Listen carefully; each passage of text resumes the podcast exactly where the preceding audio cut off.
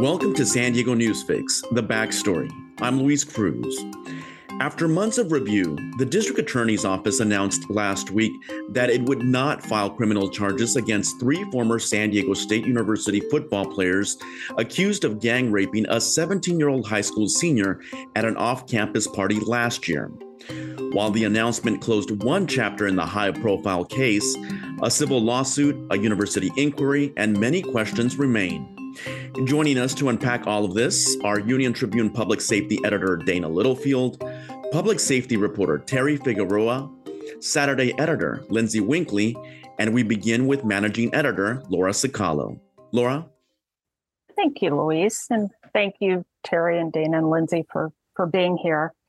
I, this story that we ran on Sunday, in addition to kind of recapping the news about the district attorney's uh, decision not to prosecute in this case looked at some of the potential repercussions um, as well as some of the factors that may have played into that decision. And I was wondering maybe, Teri, if you could first just kind of briefly recap um, some of those considerations about whether to bring charges. What's involved in that?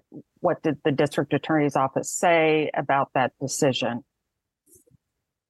Well, in this particular case, the district attorney, um, they had this case on their desk for four months. Um, there had been a nine month investigation by police, and then the district attorney took its own closer look at it. And ultimately, they said they just did not have a path to a criminal conviction. And what that says is, that as ethically as prosecutors, they have to be able to say that they can prove a case beyond a reasonable doubt. And they just didn't feel that they had that here. That doesn't mean that that um, there was or wasn't uh, something that happened. It's they cannot prove it beyond a reasonable doubt in court.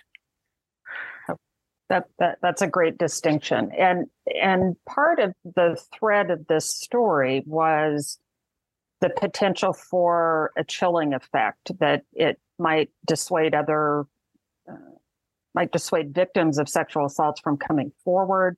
Um, and i'm wondering lindsay maybe you could talk a little bit about what you were hearing from victim advocates.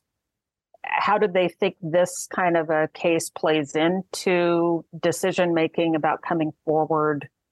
What what were your experiences in talking to those folks you know, I think that despite sort of the progress of the Me Too movement, you know, there still is this concern that if a woman or a man or anybody else experiences a sexual assault, that they're going to report that assault and they're not going to be believed. Uh, that they are going to go through the uh, the real traumatic process that the criminal justice system can sometimes be um, ultimately for nothing. Um, and it's a scary proposition for uh, people who are wrestling with um, a already emotionally charged and difficult experience. Um, and so I think the overall concern was that people were going to look at this case and see everything that came out of it and thought, man, if that case doesn't move forward, what's the likelihood that my case will? And a lot of people that we, you know, most of the people that we spoke with for this story said, look, this isn't an indictment on the decision that the district attorney made. Uh, even when a district attorney says, look, we're not filing charges because we don't feel that we can prove these uh, charges beyond a reasonable doubt, even when they are not saying to the victim, we don't believe you, that is often what the victim experiences and synonymously other people who can see themselves in that in that survivor's story um, may also sort of uh, be affected by that decision. Well and i i imagine it also gets at that issue that teri was just talking about the the confusion maybe in the part of some people's minds between moving forward on a criminal case versus uh, you know whether or not something happened. The the fact that they're not pursuing those criminal charges does not mean that there there was not an assault. It means, as you said, they they can't prove it A lot of people may assume, though, the lack of criminal charges means, you know, that there there is nothing there. Right. Kind of the, the, public perception. So uh, maybe Dana, you you could answer. I think you know, to get into some of the journalistic questions, how would you respond to the criticism that um, maybe the outcome, the decision here on the part of the district attorney reflects a rush to judgment? And whether this follow story that we did might potentially betray a little bit of a bias. I think some people might question we chose an angle that looked at this potential for the chilling effect on victims rather than what's the result of the DA's decision as it uh, affects the accused. You know, they have been publicly identified. What's the fallout there? What does this mean going forward? Uh, how would you respond to to that kind of a criticism? Well, let me take the rush to judgment part first. Um, you know, I have to say, uh, I can't really weigh in on whether there was a rush to judgment here. I don't know. Um, and I think one of the, you know, we're talking about the journalism here. I think one of the most important things journalists can do is recognize first what they don't know and to not move forward as if they do know. We, do we have opinions? Do we have thoughts, theories? um, working theories that we are pursuing as we are doing our reporting? Of course we do. But having the restraint to recognize, you know, whether we have enough information to say that this was in fact a rush to judgment um, you know that's that's a, a, a, separate question that's something that we need to kind of check ourselves on from my standpoint i don't believe we have enough information to say um, from our point of view as the reporters and editor involved here that there was a rush to judgment. I simply don't know. Um, we have information about what the DA considered, not the specifics, but kind of broad categories of what they considered in making that decision. Um, I did notice when they put out the information saying that they um, did not, uh, that they were not going to pursue a criminal case here that they noted um, kind of high up in their statement that um, when this information came to them from the police department, the recommendation there was not to file criminal charges. Um, that's not something I see in every statement when you know the DA's office chooses not to file charges in any potential case, not just a sexual assault case. Um, so, so that gave me a bit of pause there.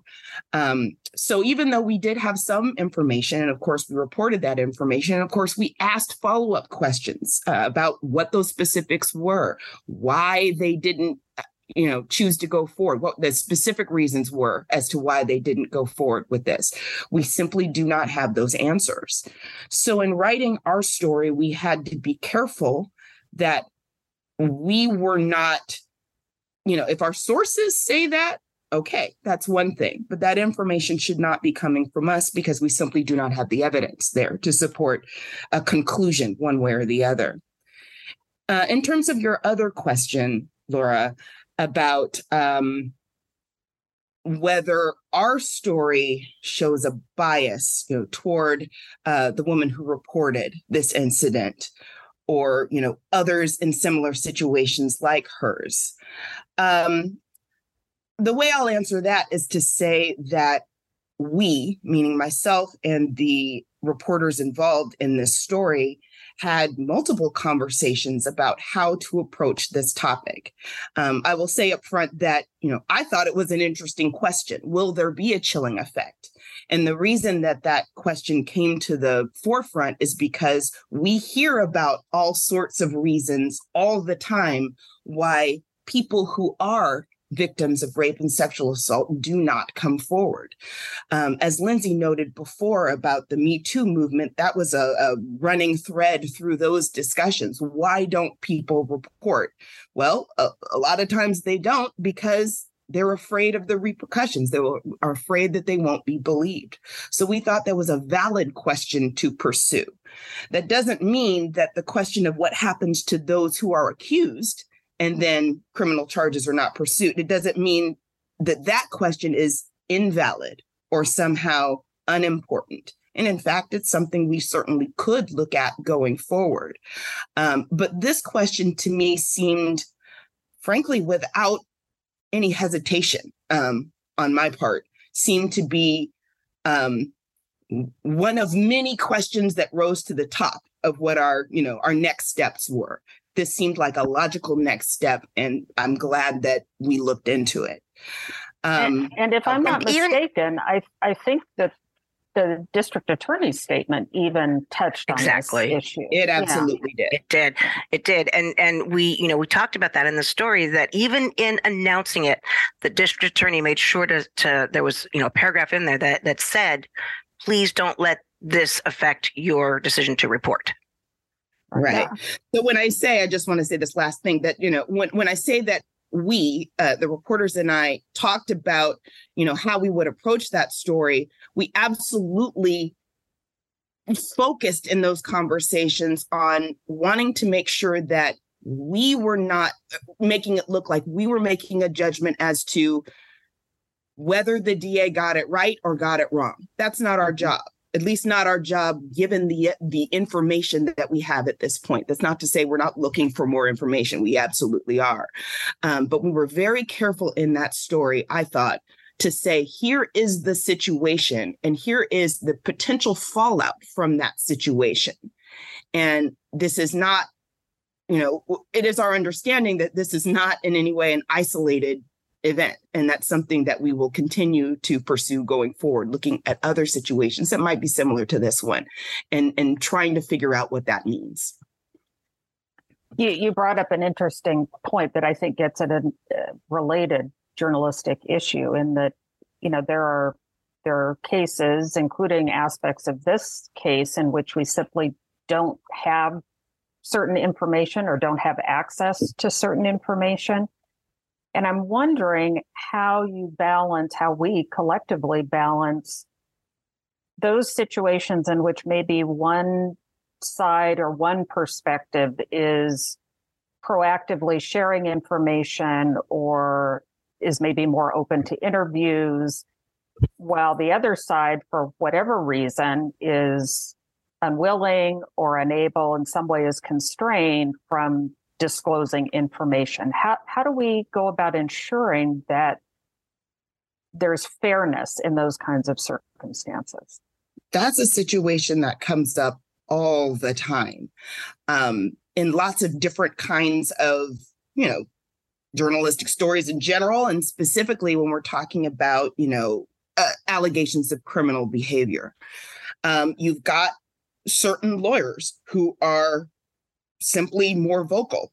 Um, and and or they have better relationships. I'm talking about professional relationships with reporters in general or specific reporters. Um, that's another one of those situations where we as journalists have to look inward and say to ourselves, Am I relying on this person or am I over relying on this person simply because they're easy to access? They're easy to get to simply because I know that they will talk to us. That is a very, very easy trap for us as journalists to fall into. And frankly, we often do fall into that, that trap, and we have to make sure that we are pulling ourselves out of it or avoiding it entirely. And so that means having those conversations internally um, you know, uh, sometimes I like to pause. This might sound a little loopy, but you know, sometimes I like to pause and really just kind of sit in a quiet moment and ask myself, you know, how am I handling this? You know, who am I, who am I not going to for information on this story? Who is being overlooked? And sometimes in those quiet moments, those answers will come to me. Um, you know this is a, it's a tricky tricky situation. Um, and having those conversations not on you know on, on multi levels within the newsroom can be helpful. Um, so that means you know on i'll say our level you know teri mine and and lindsay's level where we're the ones you know trying to pull the story together collectively.